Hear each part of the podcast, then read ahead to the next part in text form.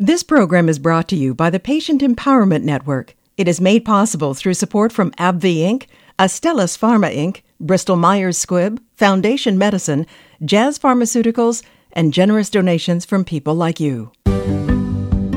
Thank you for joining Empowered, a podcast brought to you by the Patient Empowerment Network, also known as PEN. This program is meant to guide you in your healthcare journey, giving you the knowledge and confidence to make informed decisions about your care.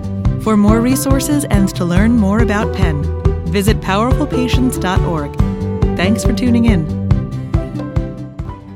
So patients definitely um, can can come in and have some confusion in regards to um, genetic testing and mutations that we find um, in their leukemia cells. And so some of the questions patients have are are these inherited um, changes or and I'm concerned, am I going to pass these on to my children or grandchildren?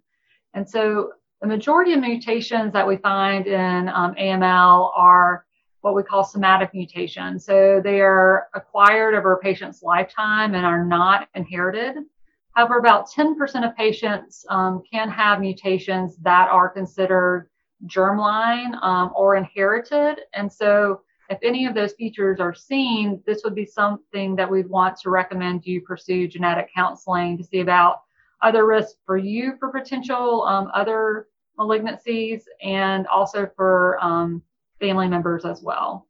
So there are a few different reasons why it's important to have genetic testing results um, back and available to be able to have um, the most informed discussion you can have in making decisions for um, treatment and, and goals of treatment. And I will say there are sometimes situations where patients aren't able to wait for those results to return because they're sick. Um, there are things with their leukemia where it's not safe to wait and treatment really needs to get started. Um, however, the majority of patients um, are able to wait. It typically takes about a week for results to return. And um, the reasons why you want to know these results are it makes a difference in choosing the best available treatment options for you and understanding also the best options for curative intent. So, for some patients, um, chemotherapy alone can potentially be curative based off of what we know about potential genetic features of their disease, while some patients um, we know if they can get into remission with um, currently available treatment, the best chance for cure is a donor or allogeneic stem cell transplantation.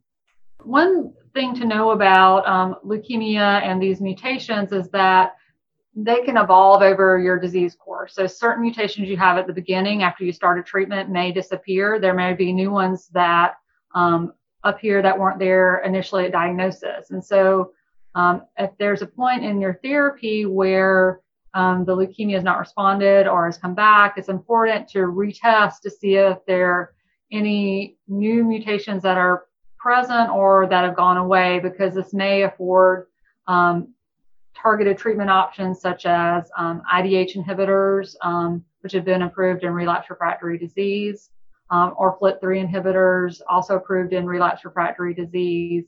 Um, and it's also important to know when you initially begin treatment because adding some of these agents to chemotherapy um, have been shown to improve um, outcomes with treatment.